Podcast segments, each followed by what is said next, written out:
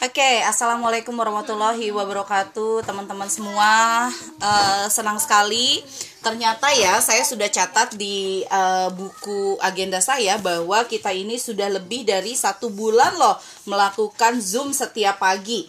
Ini saya ada catatannya Ya, jadi saya masuknya itu adalah tim meeting, meeting tim. Jadi setiap hari itu saya selalu melakukan yang namanya uh, Zoom dengan teman-teman. Itu sudah hampir satu bulan, teman-teman. Ini saya catat materinya apa saja, gitu. Nah inilah yang dimaksud dengan serba tercatat. Jadi saya selalu catat, catat, catat, catat, dan saya pengen teman-teman juga melakukan hal ini. Di sini pun di dalam catatan saya, saya melakukan yang namanya itu uh, kalau misalnya saya melakukan promo, biasanya saya akan evaluasi. Itu gagal gagal atau uh, sukses gitu kan. Nah, kayak kemarin kita di pameran uh, virtual itu adalah sesuatu yang baru dan kemudian kita sukses. Lalu kemudian di request sama teman-teman yang lain yaitu di pasukan Teteh bikin lagi dong pameran virtual. Insya Allah setiap bulan kita akan bikin yang namanya pameran virtual tapi dengan berganti-ganti produk karena kita akan keluarkan lebih banyak produk lagi. Termasuk kalau teman-teman sekarang lihat ada namanya mini book. Mini book itu kayak agenda eh sorry buku saku bisnis. Buku saku bisnis itu kayak agenda kecil banget. Jadi dia bisa masuk saku dan kita akan keluarkan langsung uh, eh, 5 jilid dalam satu seri yaitu buku saku bisnis. Lalu saya akan mengeluarkan lagi yang namanya produk tin book. Nanti bukunya itu langsing deh gitu ya. Setengah ukuran uh, guidance book tapi ukurannya memanjang. Jadi bukunya itu adalah buku yang sangat langsing yang orang bacanya itu seru banget. Nah itu adalah sesuatu yang baru terus teteh lakukan terus teteh lakukan Pernah nggak teh teteh mengalami kegagalan? Ya sering lah. Ya, teman-teman, tapi saya tidak pernah peduli dengan yang namanya gagal. Buat saya, gagal itu adalah ongkos belajar. Ya, jadi teman-teman, awalnya saya mau cerita dulu. Ya, awalnya saya mau cerita dulu. Saya sendiri juga sering uh, melak, uh, apa namanya itu mengalami yang namanya kegagalan. Saya berbisnis tahun 2007. Kemudian bisnisnya karena itu adalah sesuatu yang baru, bisnisnya itu langsung cepat melesat. Shit Kemudian waktu itu yang terjadi adalah karena uh, orderan kita sangat banyak, lalu kemudian yang terjadi adalah loss quality control. Sehingga sekitar tahun akhir tahun 2009 kita kehilangan banyak sekali klien dan kemudian tahun 2010 kita benar-benar hendak bangkrut lah ceritanya. Sampai kemudian yang saya lakukan adalah melakukan PHK atau uh, pemberhentian kontrak untuk jaringan-jaringan yang ada di tim internal kita ada yang sebetulnya berat banget kalau melakukan yang namanya PHK itu. Ada yang uh, yang sudah uh, punya anak gitu kan. Gimana ya rasanya ketika kita mau menghentikan pekerjaan dia? Tapi itu harus dilakukan. Artinya dalam 2007, 2008, 2009 bisnis inskrip itu di awal-awal sangat moncer banget. Ya Pokoknya kita sebagai sesuatu yang baru dengan inovasi yang baru waktu itu di Indonesia sendiri juga nggak ada yang namanya agensi naskah. Kemudian yang terjadi adalah ngehits. Tapi kemudian meredup meredup kembali. Berarti artinya kita gagal. Saya gagal untuk uh, menjaga bagaimana bisnis ini terus berkembang. Lalu pertanyaannya adalah apakah setelah itu saya memilih bisnis yang lain? Tidak. Yang saya lakukan adalah saya belajar. Tahun 2010 ketika saya lagi bangkrut-bangkrutnya, karyawan cuma tinggal dua dari 16 gitu kan. Kemudian yang saya pikirkan adalah saya bertanya kepada suami saya, kira-kira kita mau pindah bisnis, saya akan kembali bekerja atau saya kita akan melanjutkan bisnis. Terus uh, kalau kita mau uh, pindah bisnis berarti kita butuh modal gitu. Waktu itu saya berpikirnya modal itu masih duit loh, teman-teman. Terus uh, atau kita mau melanjutkan bisnis. Kemudian uh, yang terjadi suami saya bilang kayak gini kalau saya sih pilihannya kita akan melanjutkan bisnis. Kenapa? Karena bisnis di jasa penulisan itu adalah passionnya dirimu. Akhirnya yang saya pikirkan adalah bagaimana caranya bisnis ini kembali bertumbuh. Tahun 2010 kemudian akhirnya saya gini kalau saya mau beriklan menarik lebih banyak konsumen karena waktu itu saya masih berpikir pokoknya pikiran saya itu belum seluas sekarang ya teman-teman ya. Karena saya waktu itu tidak punya mentor tidak punya coach tidak punya uh, orang yang mentraining saya. Harus benar-benar otodidak mengerjakan bisnis sendirian. Gitu kan. Hanya teman diskusi saya ya hanya suami. Gitu. Nah akhirnya waktu itu saya memilih untuk mengikuti kompetisi-kompetisi bisnis. Ya, kompetisi bisnis yang pertama kali saya ikuti adalah Perempuan Inspiratif Nova. Dan saya share di sana bahwa bisnis yang saya jalankan adalah di bidang jasa penulisan yang berbeda dengan bisnis-bisnis yang dijalankan oleh para perempuan lain yang biasanya ada di bisnis misalnya makanan, kemudian pakaian, kayak begitu. Kalau saya jasa penulisan yang berbeda. Dan saya memiliki komunitas ibu-ibu doyan nulis yang waktu itu anggotanya baru 1730-an ternyata saya menang di komunitas uh, di uh, perempuan inspiratif Nova sebagai bisnis yang unik yang dijalankan oleh perempuan. Padahal waktu itu teman-teman saya beneran minder. Nggak ada 10 orang yang terpilih menjadi perempuan inspiratif Nova dan saya lihat aduh itu keren banget. Saya ngelihatnya itu keren banget. Ada pengusaha hotel dari Bali ada pengusaha salon pokoknya cantik-cantik keren-keren gitu kan. Saya sendiri dalam hati minder tapi ah saya cek aja gitu kan. Apa yang terjadi teman-teman ternyata waktu kita sarapan pagi kita pada curcol dan ternyata bisnis mereka pun sebetulnya lagi tidak bagus. Bahkan ada yang mau menutup bisnisnya. Nah dari situlah saya memahami yang namanya penguatan antar perempuan. Pada saat sarapan itu kemudian yang terjadi adalah kita saling memberikan inputan untuk uh, bisnisnya masing-masing. Kayaknya gini deh kayaknya ini sampai sekarang saya berteman baik dengan teman-teman saya yang ada di perempuan inspiratif Nova. Ada Mbak Irma waktu itu dia itu jebolan dari RCTI kemudian sekarang sekarang Wiwik gitu kan dan dia sekarang sudah ada di Amerika dan sampai sekarang kami terus berhubungan bahkan Wiwik itu masya Allah Wiwik itu teman saya di Perempuan Inspiratif Nova ikut bow loh bimbingan optimasi WhatsApp karena bisnis beliau itu sangat offline. Beliau itu pengusaha perhiasan, beliau itu adalah pengusaha hotel dan dia bilang bahwa aku mau belajar. Uh, adikku juga mau belajar tentang bisnis online. Aku belajar dari kamu. Kan tahun 2010 bisa dibilang pertemuan kami itu adalah pertemuan yang dipertemukan oleh perempuan inspiratif Nova. Kemudian dari ke perempuan inspiratif Nova, saya masih gagal nih, belum belum punya yang namanya uh, ilmu lain di bisnis. Baru saya kemudian masuk ke Femina gitu kan, kemudian saya masuk ke uh, uh, apa wirausaha muda mandiri dan di sana saya baru mengenal yang namanya coach, mentor, kemudian training gitu kan saya diajarin di sana dan itulah yang saya lakukan sungguh-sungguh berguru. Jadi teman-teman kalau kita ngomongin tentang guru kita punya adab ya adab ilmu itu salah satunya adalah memuliakan guru. Jadi saya tuh kalau misalnya lagi belajar sungguh-sungguh saya bawa catatan, saya bawa pulpen, terus kemudian apa yang disarankan oleh guru saya itu saya kemudian tulis, kemudian saya jalankan. Ya, Kemudian akhirnya dari sana saya pernah punya yang namanya itu beasiswa uh, coaching di iCoach. Waktu itu tuh nilai nominalnya itu satu tahun 200 jutaan. Kemudian saya juga pernah punya coach juga dari Amerika waktu itu. Orang Indonesia tapi dia lahir di New York dan kemudian dia juga uh, multinasional dan internasional banget. Kemudian saya pernah punya coach banyak sekali saya pernah berguru juga sama Prita Gozi gitu kan ahli keuangan mungkin teman-teman bisa lihat juga di sana padahal dalam kondisi gagal teman-teman Ya, jadi yang saya lakukan pada saat saya gagal adalah saya tidak pernah berhenti untuk selalu mencari cara untuk bangkit. Ya, dan saya pengen bahwa teman-teman di pasukan saya juga seperti itu. Nah, kapan teh kemudian teteh bisa berhasil untuk membangkitkan perusahaan? Saya butuh sekitar tiga tahun untuk bangkit. Waktu itu tahun 2013 akhirnya saya punya coach yaitu yang dari uh, New York itu. Dan saya di coach benar-benar saya kemudian belajar tentang bagaimana caranya berinovasi Ya, jadi waktu itu 2013 saya berinovasi namanya itu uh, personal branding agency dan waktu itu saya juga langsung tarik atau hire direkturnya yaitu dari Amerika juga sahabat saya Julie Nava yang saya kenal di komunitas ibu-ibu doyan nulis. Itu terus bergerak, terus berkembang. 2014 dari pengalaman saya ikut coaching, ikut uh, mentoring, kemudian ikut training, saya mulai share keberhasilan saya untuk bangkit dari bangkrut itu melalui Inscript Training Center. Jadi teman-teman saya tuh bikin training itu bukan tiba-tiba saya bikin training gitu, tapi saya bikin training berdasarkan pengalaman saya.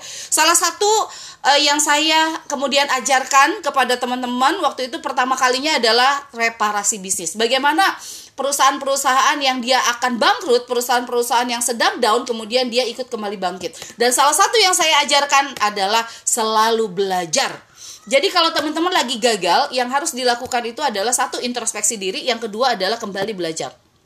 Ya, teman-teman. Jadi saya tuh ketika bisnis saya bangkrut, yang saya lakukan, saya diajarin oleh coach saya adalah kira-kira kesalahan kamu apa sih sehingga perusahaan kamu bisa bangkrut. Jangan tiba-tiba kita nyalahin Allah, jangan tiba-tiba kita nyalahin pesaing, jangan tiba-tiba kita ngerasa bahwa kayaknya gue sudah melakukan semua hal deh, tapi kenapa ya bisnis gue tidak bergerak dan tidak berkembang? Salah. Sebetulnya mungkin Anda sudah melakukan semua hal tapi tidak tepat. Kenapa? Karena masih kurang ilmunya. Dan saya diajarkan seperti itu oleh coach saya.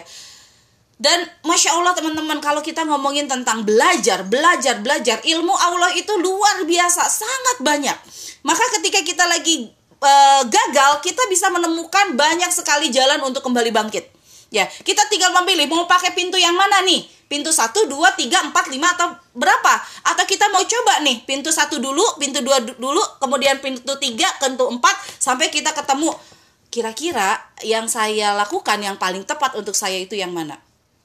Ya. Jadi teman-teman begitulah dan saya pengen teman-teman sangat belajar terkait dengan kegagalan itu. Dan sekarang alhamdulillah Masya Allah inskrip itu udah 13 tahun. Yang saya lakukan adalah tidak berhenti untuk sharing.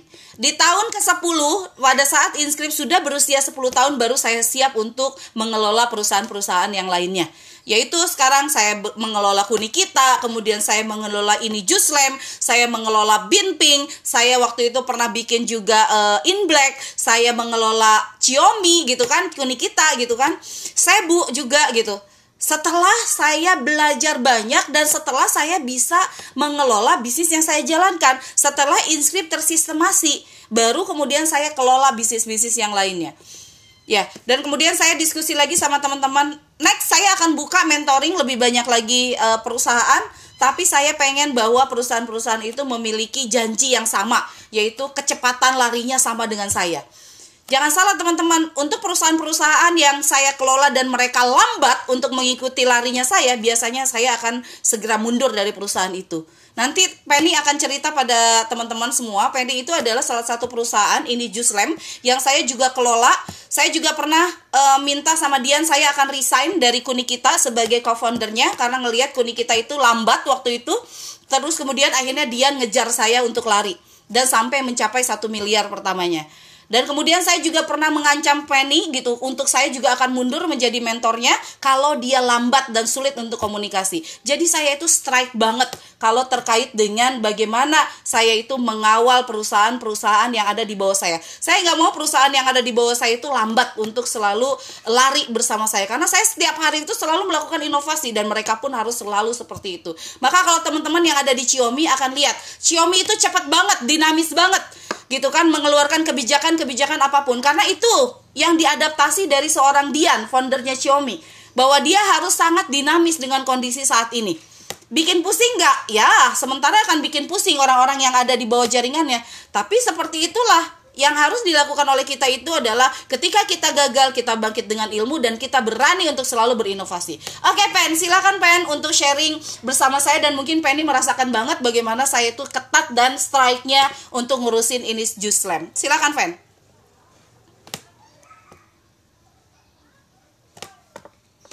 Waalaikumsalam. Terima kasih, Teteh. Selamat pagi teman-teman jadi memang alhamdulillah saya bersyukur sekali dipertemukan oleh Teteh. Awalnya saya melihat Teteh itu kan uh, dari kelas-kelas yang diikut apa diadakan oleh Teteh. Nah dari situ kebetulan uh, saya dalam kondisi sedang bangkrut Teh. Jadi memang banyak inilah banyak pelajaran di tahun 2019 kemarin. Yang bangkrut yang kemudian uh, odai orang dengan autoimun. Nah saya dipertemukan dengan Teteh ini uh, anugerah. Ternyata memang kita harus banyak belajar gitu loh. Ketika saat bangkrut atau saat jatuh itu uh, justru itu saatnya kita belajar lebih banyak gitu. Nah di kelas-kelas Teteh saya banyak belajar. Nah benar Teteh memang pernah somasi saya karena saya kurang cepat dalam uh, dalam apa mengembangkan ini Juice Lamp nah ini jadi pelajaran sangat berharga buat saya bahwa uh, saya harus banyak melakukan inovasi dan kreativitas untuk uh, tim ini di slam saya gitu. Jadi memang uh, alhamdulillah kita uh, saya sendiri banyak terbantu dengan kelas-kelas teteh gitu teh. Fen, apa yang kamu lakukan ketika kemudian teteh somasi kamu? Ya saat teteh somasi saya yang saya lakukan ya memang uh, memang saya sakit tapi bukan itu kendalanya. Jadi kendala saya itu kurang maintenance kurang maintenance tim gitu. Saya ada tim tapi uh, kurang di maintenance dengan baik sehingga kalau saya sendiri belum melayani agen dengan baik gitu. Jadi uh, agen masih banyak pro, apa program-programnya belum belum banyak, kemudian pendampingan ke mereka belum intens jadi sebenarnya sebenarnya uh, agen-agen yang masuk ke tim ini Juslam tuh udah agen-agen yang keren gitu saya bilang mereka itu oh, udah tim-tim yang hebat gitu kok saya nggak bisa dampingin mereka dengan lebih baik? gitu kan. Padahal mereka itu sudah sudah meluangkan apa uh, istilahnya sudah punya harapan di ini Juslam. Nah dari situ uh, saya saya harus ini apa bikin kayaknya saya sendiri nih yang harus lebih maksimalkan diri saya untuk bisa melayani teman-teman lebih baik gitu itu sih motivasinya biar bagaimana saya bisa memberikan pelayanan yang lebih maksimal kepada teman-teman gitu teh. Iya. Penny itu paling sering sama saya, kamu kenapa sih slow respon banget? Kamu telepon saya, kamu telepon saya. Udah gitu Penny kalau telepon ah teteh pasti aku dimarahin ya katanya gitu ya. Tapi intinya adalah yang ingin saya berikan kepada teman-teman itu adalah jangan lambat Ya, teman-teman itu jangan lambat. Kenapa saya itu sekarang di pasukan 10 juta itu promonya itu sampai gila-gilaan? Karena saya lagi ngelatih otot jualannya itu seperti apa. Teh pusing, promonya banyak. Harusnya bersyukur loh. Dikasih promo yang banyak, kalian bisa milih mau promo yang mana gitu kan. Apalagi sebentar lagi nanti CS-CS-nya kami akan menangani penjualan semua perusahaan-perusahaan yang ada di perusahaan saya. Gitu mau menawangani penjualan ini Juslam, menangani uh, Sebu, menangani semua CS CS saya aja sampai kayak begitu loh. Nah, saya pengen bahwa teman-teman itu mentalnya udah mental owner semua. Penny, ini ada yang nanya, tes sebaiknya kalau lagi review kayak gini pengen dong lihat produknya. Boleh dong diliatin produknya ini Jus Lem? Oh, baik. Ini ini produk ini Jus Lem, Teteh. Uh, kita pakainya lemon California murni.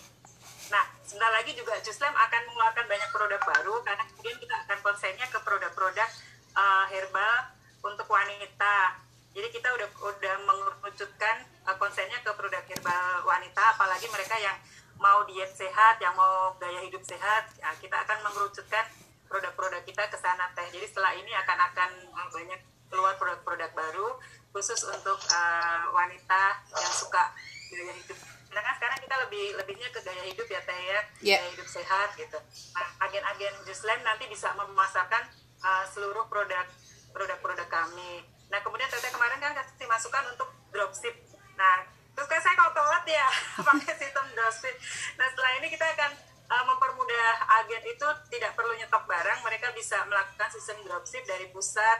Jadi mereka udah nggak nggak usah pusing packing, nggak usah pusing bubble atau apa. Semua kita bantu dengan sistem dropship dari pusat. Jadi yep. kita kan banyak keluarin produk-produk herbal, Yap, betul, ada Fem. Ada madu diet, ada madu ini.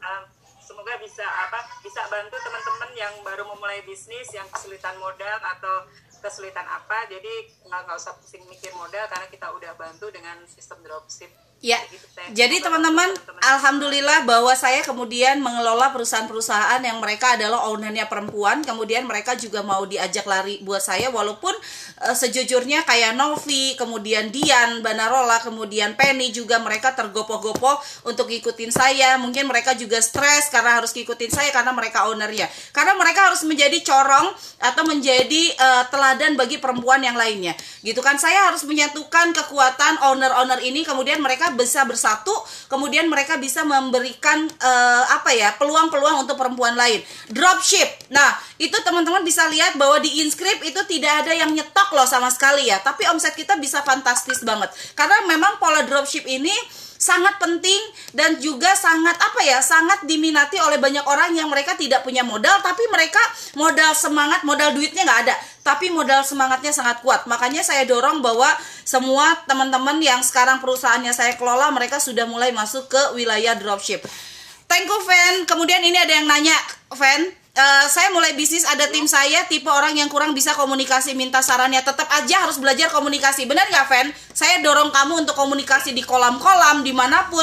Jadi kalau nggak ada tuh kayaknya ada tim ada tim tapi saya tipe orang yang kurang komunikasi. Ya harus belajar. Kalau misalnya benar-benar tidak bisa ya latih orang. Eh sorry bayar orang yang bisa komunikasi dan mereka kemudian kita gaji untuk komunikasi di sana. Kalau tidak bisa sama sekali ya tetap kita akan kehilangan bisnis kita jadi komunikasi penting itu yang saya ajarkan kepada Penny juga nggak boleh slow rest di kolam harus begini, harus begitu dan semuanya adalah komunikasi. Termasuk bagaimana Penny berkomunikasi dengan saya. Kalau dia slow race sama saya, itu saya langsung ah, langsung tabuh genderang gitu kan. Kayak gitu. Kemudian Penny Penny mau undang salah satu agennya, silahkan. Oh. Di sini ada Teteh Lila. Jadi Teteh Lila ini dia masih single. Masih single dan penjualannya luar biasa. Dan uh, beliau ini motivasi bisnisnya itu untuk bantu orang tua. Jadi orang tuanya kan kondisinya sakit ya. Teteh Lila mana ya? Teteh Lila. Tadi ada saya lihat Teteh Lila. Teteh Lila aktif. Buka ya videonya. nah ini ada Teh Lila. Silakan Teh Lila. Teteh Lila. Oh voice-nya nggak nggak kedengaran suaranya?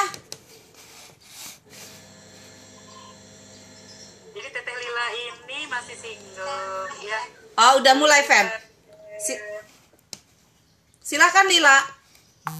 Perkenalkan iya teh. Perkenalkan nama saya Lila. Saya agen dari Bu Penny. Uh, produk produk ini Juslam ya. Gimana Lila uh, perjalanan karir kamu di ini Juslam hmm,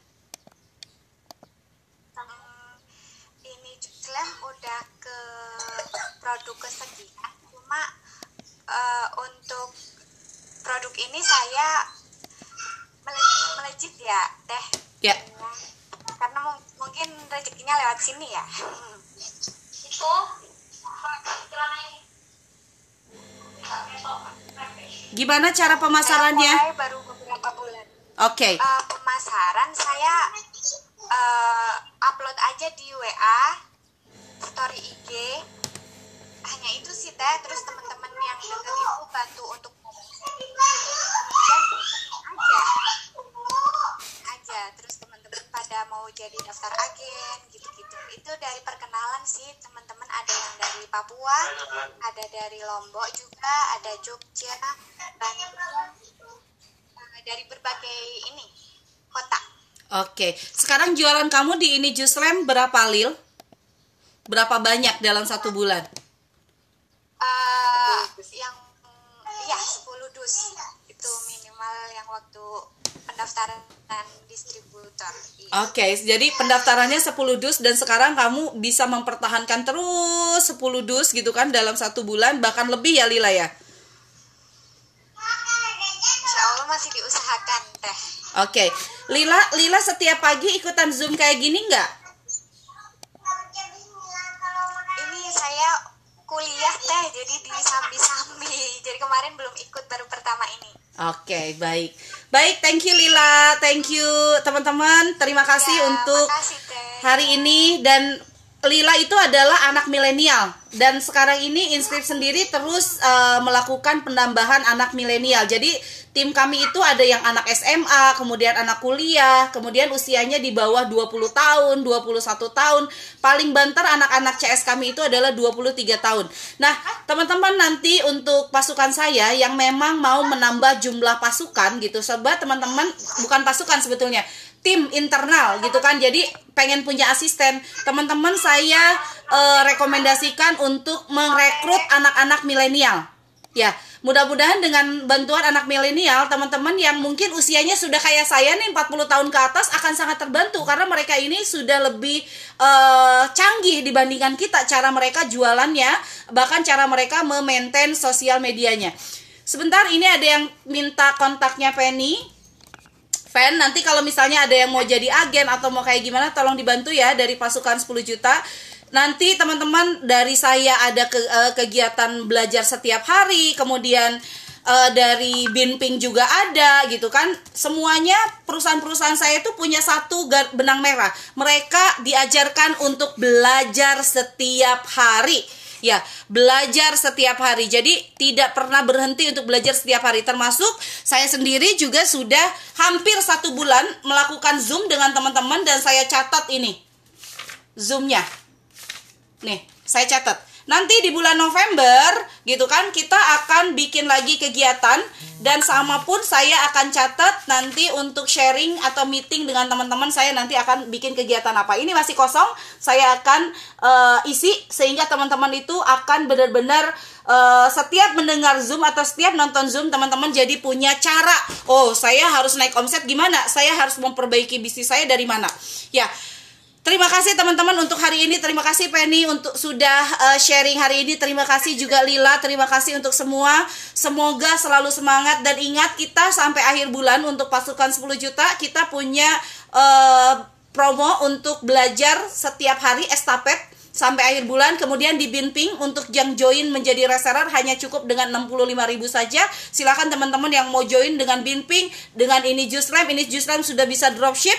Kuni kita Kuni kita juga punya paket-paket hemat gitu kan yang pasti adalah kita terus berkembang dan teman-teman akan belajar bagaimana jadi palu gada dan palu gada yang keren palu gada yang omsetnya luar biasa. Assalamualaikum warahmatullahi wabarakatuh